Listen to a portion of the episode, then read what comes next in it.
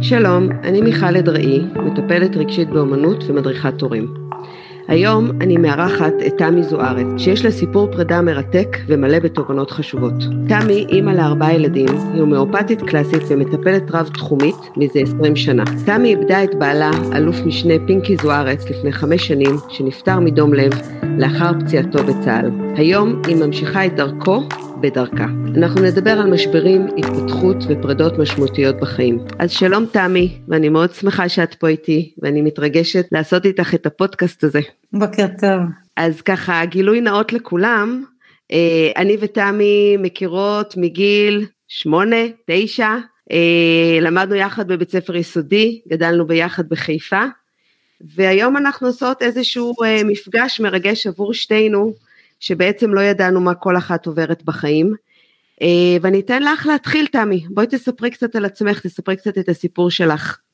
האמת שהפרידה המשמעותית, החזקה והסופית, התחילה לפני חמש שנים, אבל תהליך הפרידה הוא אבולוציה ארוכה בחיים שלי. זה, זה מזכיר לי את מה שסטיב ג'ובס אמר, שבעצם רק אחר כך הוא יכל לחבר את הנקודות, אבל המעבר הזה בין נקודה לנקודה, האמת שהתחיל אפילו בגיל נורא נורא צעיר, כשהייתי בגן, אני זוכרת את עצמי מתקשה בפרידה.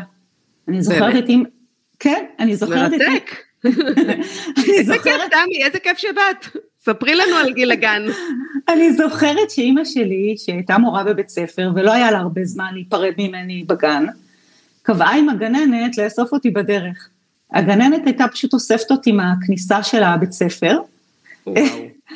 וככה אימא שלי הייתה חוסכת את הפרידה הכואבת והקשה לשתינו, אבל אני סחבתי את זה כאיזשהו קושי נורא גדול, אפילו עם הילדים שלי, היה לי מאוד קשה להיפרד מהם בגן, אחר כך זה לא משהו שהוא עבר, אז זה פרידה שאני, הראשונה שאני זוכרת, הפרידות הראשונות שאני זוכרת שהיו די טראומטיות. אני מפסיקה אה, אותך שנייה, מפסיקה אותך שנייה, כי אני חושבת שהרבה מהדברים שאני מדברת עליהם, וגם אני ואת דיברנו עליהם כשנפגשנו, זה שאנחנו אוספים פרידות, זאת אומרת פרידה זה לא משהו שהוא אה, קורה פתאום ביום אחד, אלא אנחנו באמת נפרדים כל החיים, ואת אמרת משהו נורא משמעותי בשיחה המקדימה, אמרת, אני כל החיים התכוננתי לפרידה. אה, אז בואי תדברי על זה קצת, כי חייתי עם בן אדם שהיה כל הזמן על הקצה.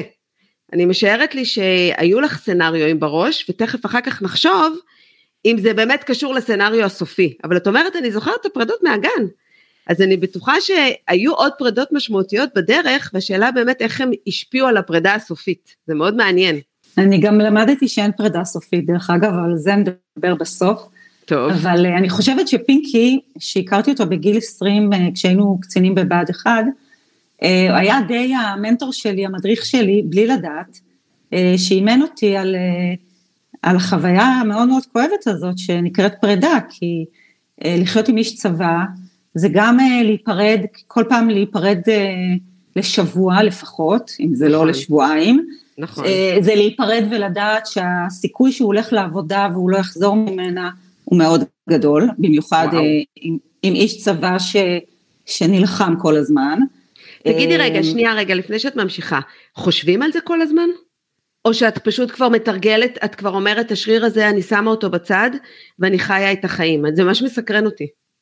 אני לא חושבת שיכולתי בכלל לשים אותו בצד, אני חושבת שזה היה הרבה יותר חזק ממני. היה שם פחד מאוד גדול.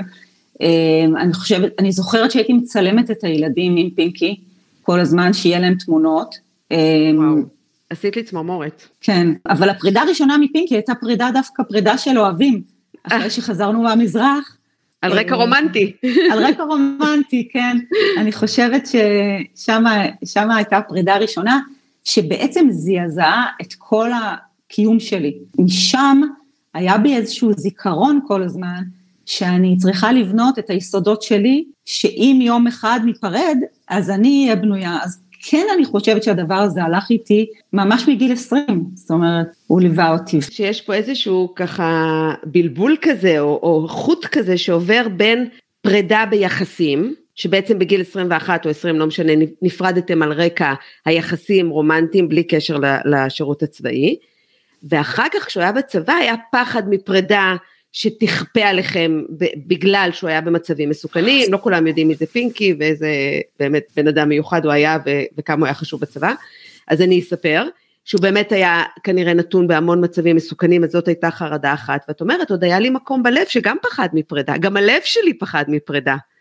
כאילו, את לקחת על עצמך המון, תמי. אה, כן, אה, אני חושבת שכולנו חיים באיזושהי אשליה, באיזושהי אשליה של חוויית שליטה, שיש לנו שליטה על החיים. אני חושבת שההזדמנויות לנפץ את האשליה הזאת ולפגוש באמת את המציאות שהיא היא, היא מציאות. מלאה הפתעות. לא כן, היא מלאה הפתעות, וגם אה, אנחנו יכולים רק להתכונן ברמה הנפשית, אבל, וזו עבודה מאוד משמעותית, שאני עושה את זה גם בקליניקה שלי, אבל... אני רוצה להתעכב על זה קצת. אני חושבת שאת אמרת את זה במשפט, אבל יש פה עומק מאוד מאוד גדול שאני רוצה טיפה להתעכב עליו.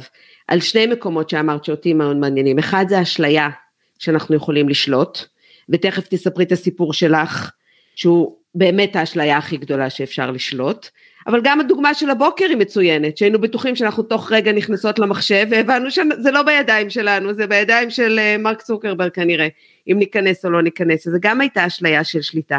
אבל אצלך באמת הסיפור המאוד משמעותי, ואני יודעת שאת גם עובדת עם אנשים סביב הדבר הזה, זה שאנחנו באמת רוצים להיות בשליטה וכמה אפשר לשחרר. אז תראי, השליטה עוזרת לנו הרבה פעמים לשמור על איזושהי בריאות נפשית שאנחנו באמת משהו כאן קבוע ויציב, mm-hmm. שזה חשוב. זה לא ככה. אבל אני חושבת שעם השנים, היכולת להבין שהשינוי זה הדבר היחיד הקבוע שיש לי בחיים, והגמישות וואו. שלי והגמישות שיכולתי לצבור אל מול הדבר הזה. זה, זה היה באמת, אני חושבת, החוסן שעזר לי אה, כל פעם לקצר את הזמן ואת ה, את האמפליטודה של החוסר אונים והאי ודאות. כי אנחנו, יש, יש בחיים האלה מעט מאוד חוקים ויש המון אי ודאות ושם נמדדת היכולת הנפשית שלנו בעצם, כמה אנחנו נכון. מסכימים לחוות את החוסר אונים ואני חושבת שעם השנים פשוט למדתי אלה חוקי המשחק, ותורת המשחקים שלי היה רק חוק אחד, להמשיך לשחק. את כאילו, יודעת אה, שבזמנו... גם כשנשברים הכלים, גם כשנשברים הכלים. בזמנו עשיתי אה, קצת הרצאות על חוסן, על חוסן נפשי, ואחד המדדים לחוסן נפשי זה כמה אתה מצליח אה, באמת, כמה מהר אתה מצליח להתגבר על משבר, ומה אתה עושה איתו. וזה בדיוק המקום שאת מדברת עליו, שאת כנראה, אני חושבת שיש לך יכולות מופלאות, הבנת שהחיים אה, מזמנים משברים. השאלה היא מה עושים איתם. אז אני רוצה רגע שתספרי באמת על המשבר שלך, כדי שהמאזינים שלנו יבינו על, מה, על איזה גודל של משבר, ואז אני רוצה שנעבור לחלק הבא והמדהים של מה עשית עם המשבר הזה, שזה בעיניי ראוי להרצה. אבל כן תני בכמה מילים שבאמת נחבר את המאזינים למשבר עצמו. לפני חמש שנים, בטיול בווייטנאם, איבדתי ברגע אחד את, את בעלי, שמת מדום לב, וזה היה קשור לפציעה שהוא חווה אה, ב-2004. שגם ב-2004. הוא איבד רגל, גם שם הייתה איזושהי... אה, חוויה אה, קשה.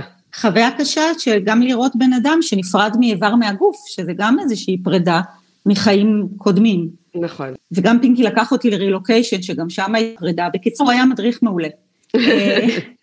מאותו רגע ש, שפינקי מת, אז גם המוות התחיל ללמד אותי שיעורים. תמיד, כאילו הדימוי הכי חזק שעלה לי, זה שאנחנו כמו עוגת שיש כבר, אני לא ידעתי איפה אני מתחילה ואיפה אני נגמרת. כבר היינו על דרך משותפת שהסכמנו עליה, שאנחנו עושים איזשהו, כזוג, עושים איזושהי תרומה משמעותית בחיים שלנו, היה לזה ערך, היה לזה משמעות. זאת אומרת, בעצם פינקי השתחרר מהצבא, אה, הוא נהיה אה, ראש המועצה של בנימינה, ונסעתם לחופש. איפה לנוח, להירגע רגע אחרי כל החיים הסוערים, ושם בעצם קרתה טרגדיה מאוד מאוד קשה, ש, שבאמת, כשאת מדברת על זה שהחיים מלאי הפתעות, זה, זה באמת אחת ההפתעות הקשות ש, שבן אדם יכול לחוות, שהוא רגע נח על חוף הים בפסטורליה, ו, וזה מה שקורה.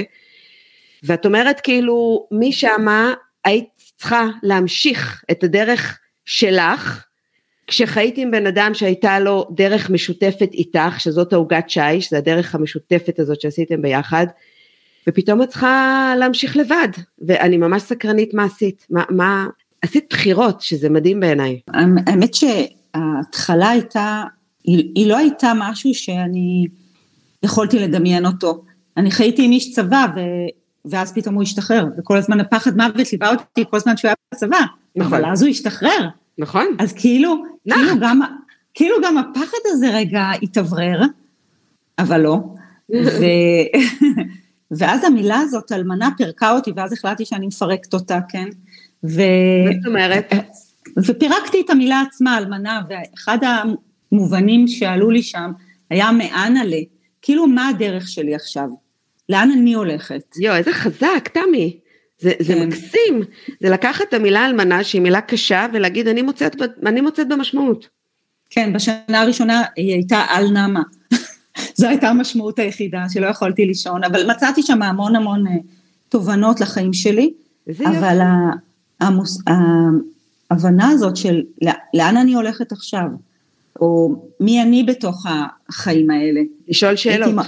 לשאול כן. שאלות, לשאול שאלות זה כל כך חשוב. זאת אומרת משהו כל כך משמעותי.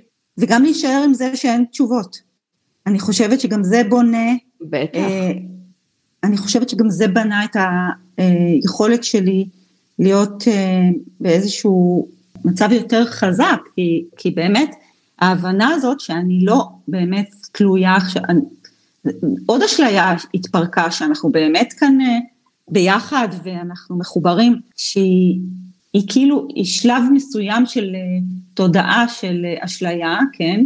כי אנחנו כן מחוברים בסוף, זה לקח לי זמן לגלות, אבל אז הבנתי שאני לבד. ומתוך הלבד הזה הייתי צריכה למצוא את עצמי. זה, אני, אני מחזיקה בראש את הדימוי. לכי תפרידי עוגת שיש. בדיוק. אז, אז, כי את רוצה, את רוצה לאכול, את רוצה לטעום מזה ומזה, ואת באמת מחפשת את, ה, את השביל ואת הדרך שלך, ואם אני מבינה נכון תמי, את כן בחרת באיזשהו אופן להמשיך את הדרך של פינקי, או בדרך אחרת, ואני תכף אספר גם אה, איך אני הגעתי אלייך, תכף אני, תכף אני אספר את הסיפור, אבל נשמע קודם ממך. הבנתי שאי אפשר להפריד עוגת שיש לגמרי. מהמם. כן, נכון. אי אפשר, אפשר לנסות, אבל אי אפשר, וחלקים של פינקי נשארו בתוכי. אבל אה, שם היה, את יודעת, זה היה כמו איקאה כזה, פירוק והרכבה, פירוק והרכבה.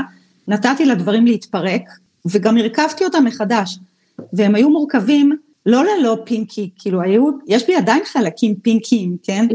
אבל החלקים שלי נהיו יותר מובהקים וברורים. תני דוגמה.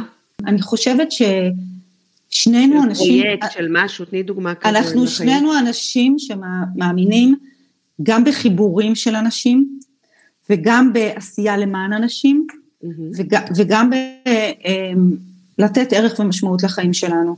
אוקיי. Okay. אה, תמיד חיינו מתוך איזושהי תחושה של באמת ערך, ערך ומשמעות. גם העשייה של פינקי, אם לא הייתי בוחרת בדרך שהוא עשה, בדרך שהיא מאוד מאוד לא פשוטה, מאוד לא פשוט לחיות עם איש צבא, אבל האמנתי בדרך, האמנתי שאנחנו צריכים, אנחנו, אני האמנתי שאנחנו צריכים לתרום לחברה, וגם גם בבחירה של פינקי כראש מועצה, בחירה של שנינו, בחירה משותפת, היא בחירה זוגית. בחירה משמעותית.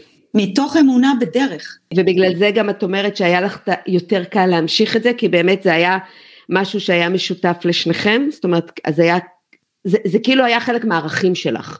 לא היית צריכה לס, לספח את זה לעצמך, אלא זה היה חלק מהערכים שלך, אבל בחרת בדרך שלך להמשיך את זה. אה, נכון, אני, אני לא בחרתי להמשיך את הדרך הזאת, בחרתי להמשיך דרך. לא כל כך ידעתי, אני יצאתי אל הדרך, לא כל כך ידעתי מה אני הולכת לפגוש שם, לא ידעתי מי אני הולכת להיות שם.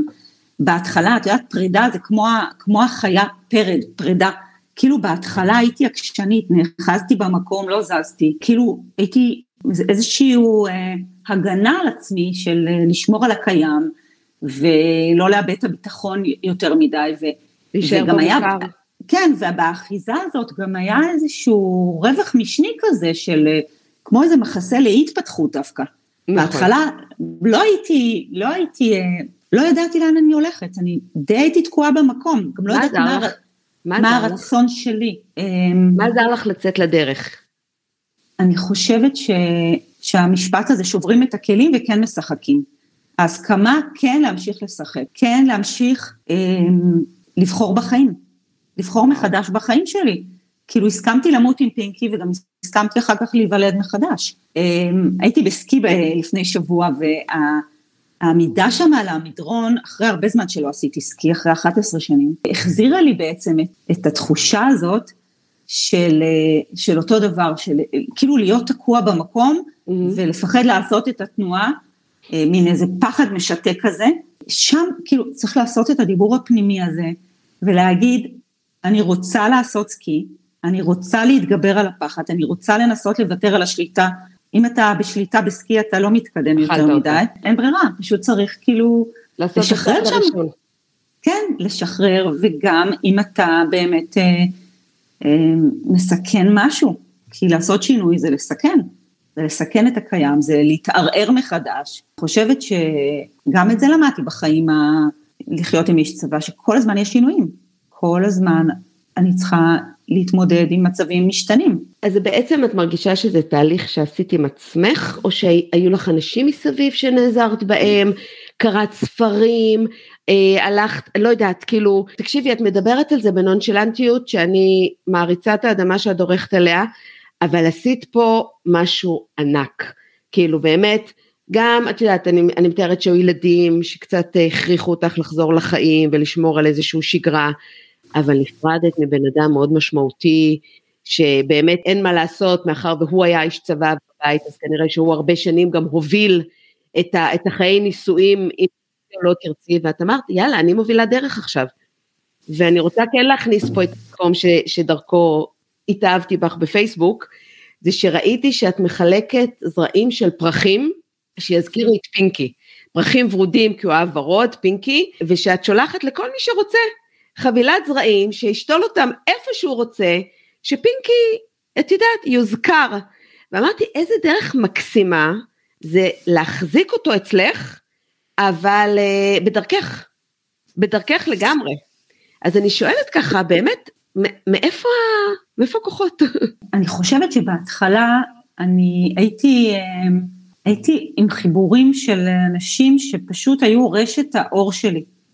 אני לא הייתי מצליחה, אני לא חושבת שהייתי מצליחה לעבור את זה בלי לעבור, בלי לקבל את כל השפע הזה מהסביבה שהקיפה אותי. ולמדתי שם המון המון המון דברים על אה, איפה האנרגיה שמחיה באמת, היכולת הזאת להיות מוקפת בהמון אהבה ותמיכה. וגם היכולת שלי להסכים לקבל את התמיכה הזאת. נכון. ולדעת שאני צריכה עכשיו עזרה. אני צריכה עכשיו את האנשים האלה שיהיו מסביבי. אני חושבת שאז הבנתי שאת המשפט של ויקטור פרנקל, We rise by lifting others, ושם הבנתי ש, שמה שאני קיבלתי, אני גם הולכת לעשות uh, לאחרים. לתת. ואז באמת התחלתי את, ה, את העשייה החברתית שלי מעבר לעשייה בקליניקה שלי, והצטרפתי לעמותות, וגם הרעיון של פרח פינקי, uh, האמת שהוא היה רעיון של אביב כוכבי, שהוא הרמטכ"ל היום, אה, ששאלתי אותו איך מנציחים את פינקי והוא אמר פרח וזה היה כל כך יפה לראות שאפשר להנציח בהמון המון דרכים. וכן, זה, כן, וקראנו לזה פרח פינקי נקודות ורודות להשפעה, שאפשר להפיץ את זה, את ה, באמת את, ה, את העשייה הזאת, זה כמו להפיץ את, ה, את האור שלו. נכון. אני רוצה שתספרי קצת באמת גם על הקליניקה, כי אני משערת שאם את רוצה או לא רוצה, אה, את בקליניקה שלך באמת אה, יכולה מתוך החוויה שלך אה, לעזור לאנשים לעשות את ה... לא יודעת אם את קוראה לזה שינוי, מהפך, לא יודעת איך בדיוק את קוראה לזה, אבל אני, אני בטוחה שמעצם זה שחווית את הרעידת אדמה, ואיך אחר כך באמת מבססים מחדש את הדרך ואת היסודות, ובונים משהו חדש ויוצאים לדרך חדשה, אני אה, משערת לי ש, שמעבר למקצועיות, גם מתוך הניסיון את יכולה לתת המון, אז ככה באמת מעניין אותי מה, מה את עושה בקליניקה, או עם איזה אנשים את עובדת, מה, מה התהליך? את השינוי שלי בתחום המקצועי, התחלתי לעשות עוד לפני שפינקי נפטר, והמורה שלי, שקוראים לה יהודית תמרה, אה, היא אחת ה... זה, זה כנראה, כנראה שהיקום הזה באמת, אה, הוא עושה הכנות. כאילו, אז הייתה לי הכנה. אה, אחד הדברים שאני עובדת עם אנשים בקליניקה זה באמת על הבחירה מחדש בחיים. Okay. אוקיי. כי אנחנו מגיעים לעולם הזה ואנחנו לא תמיד בוחרים להגיע, לא יודעת, אני לא יודעת בעצם, אבל זה לא משנה. אבל אוקיי. בעצם שאנחנו, בעצם הבחירה מחדש, לחיות, אחרי שאנחנו פוגשים גם את החלקים האמיתיים שלנו, אנחנו לוקחים אחריות על החיים, ואז אנחנו. אוקיי. יכולים באמת אה, לנקות את החלקים של הקורבנות, שזה לקח לי הרבה זמן לנקות, ו- ולהתחבר לזכות הקיום בעצם שלנו פה בעולם, ולקחת מקום, באמת לנקות הרבה, את, הרבה את אשליית השליטה שהחיים הם, וגם את אשליית הפנטזיית גן עדן, כן? שכאן הכל יהיה מושלם והכל, אה, ונהיה בלי כאב, ואני חושבת שרק אחרי שעושים את התהליכים האלה בעצם אפשר לממש את מי שאנחנו פה בעולם. וזה לוקח זמן, וזה תהליך ארוך, ומי שבא ועושה את הדרך הזאת איתי, אה, מרוויח אה, חלקים אדירים מהחיים שלו. הם... זה לשחרר פחד, כאילו? לשחרר פחד מ... מפרידה זה אני חושבת שזה פחד, אני חושבת שאני ואת גם דיברנו על זה בשיחה המקדימה של אה, מה זה פחד פרידה, זה, זה פחד מוות, זה פחד mm-hmm. מחוסר שליטה, זאת אומרת זה בעצם משהו שמלווה אותנו תמיד, זה חלק מהתהליך שאנשים עוברים אצלך? כאילו באמת לשחרר את הפחד כי, כי אין לנו שליטה? אה, זה קודם כל לפגוש את הפחד.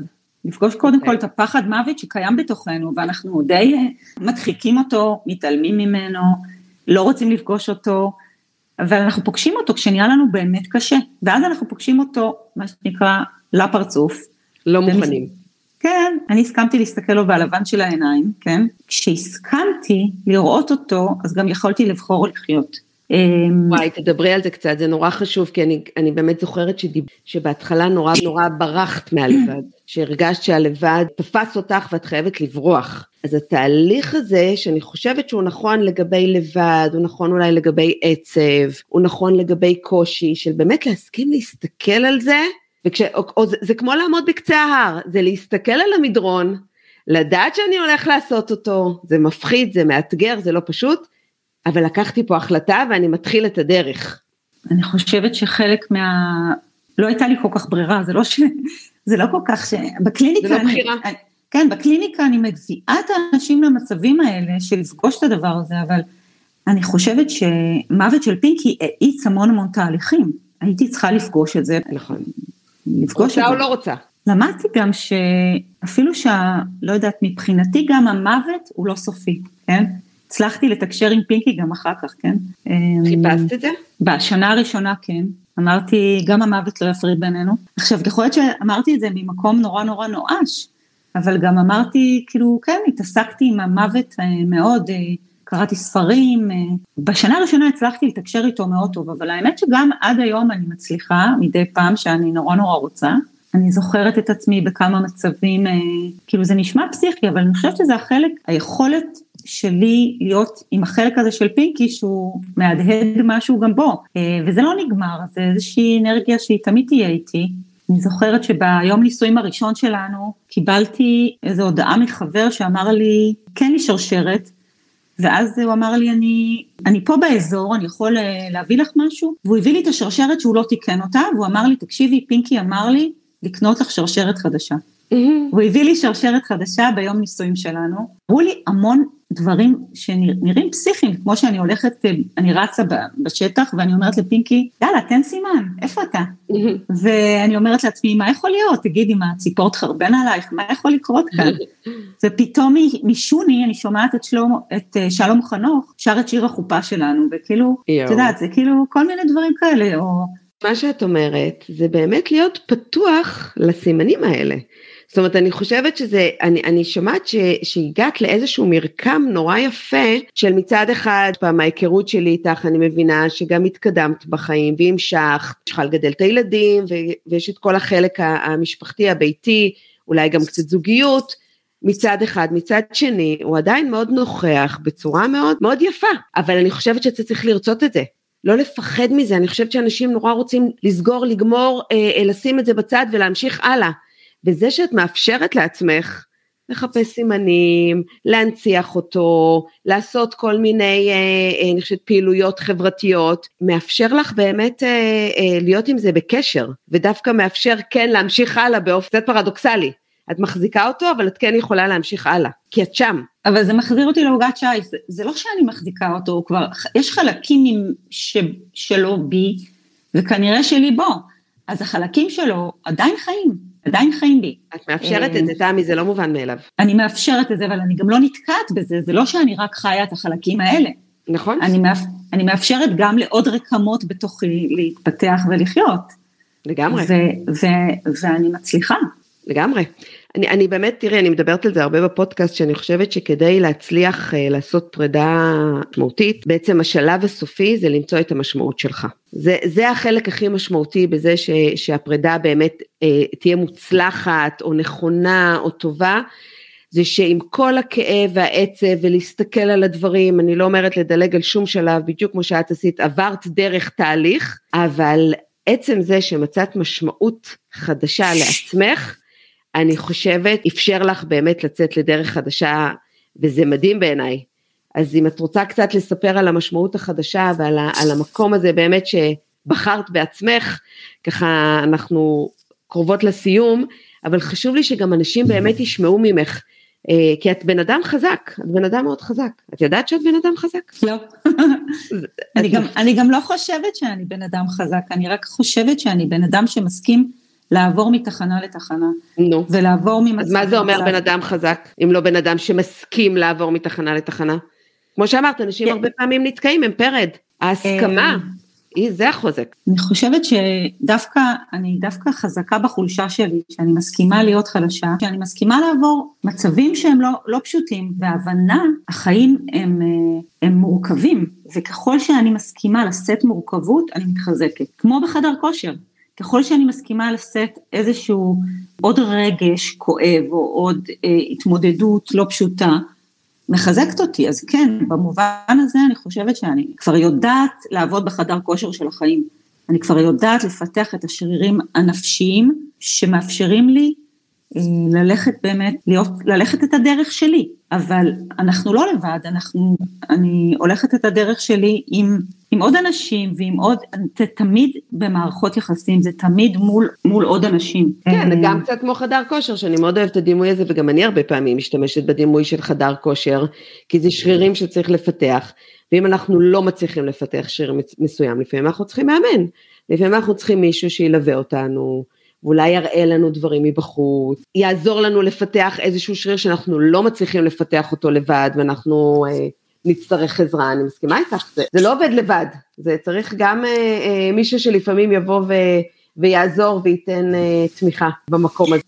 אני חושבת שגם ידעתי לקחת עזרה, וגם אני, בגלל זה אני גם אה, מאוד אוהבת את העבודה שלי, כי לפעמים אה, היכולת הזאת באמת לעשות אה, תהליך עמוק וכואב ומורכב ומנקה באמת אפילו כל מיני חוויות בין דוריות, זה משהו שבאמת הוא, הוא אפשרי והוא נגיש והוא זמין, מתנה מאוד גדולה, מתנה מאוד מאוד, כל, כל טיפול שיצאתי תמיד הייתי בהודיה מאוד גדולה. בגלל זה אני גם מאמינה בדרך שאני מטפלת בה. אבל צריך להסכים להיות שם, נכון? כאילו חלק מה, מהעניין זה להסכים להיות שם. נכון, צריך לבחור, וכל הזמן להסכים מחדש, כי כל הזמן אתה משתנה ואתה צריך לבחור עוד דברים. הזכות הזאת, אני ממש מרגישה ברת מזל שיש לי זכות שאני יכולה להיות בעצם ב, ב, ביכולת לבחור. ואני חושבת שלהרבה אנשים יש יש את, ה, את האפשרות לבחור, אבל לא תמיד הם בוחרים. אני, אני מסכימה איתך, אני חושבת שלאנשים קשה לבחור, ואני חושבת שאנשים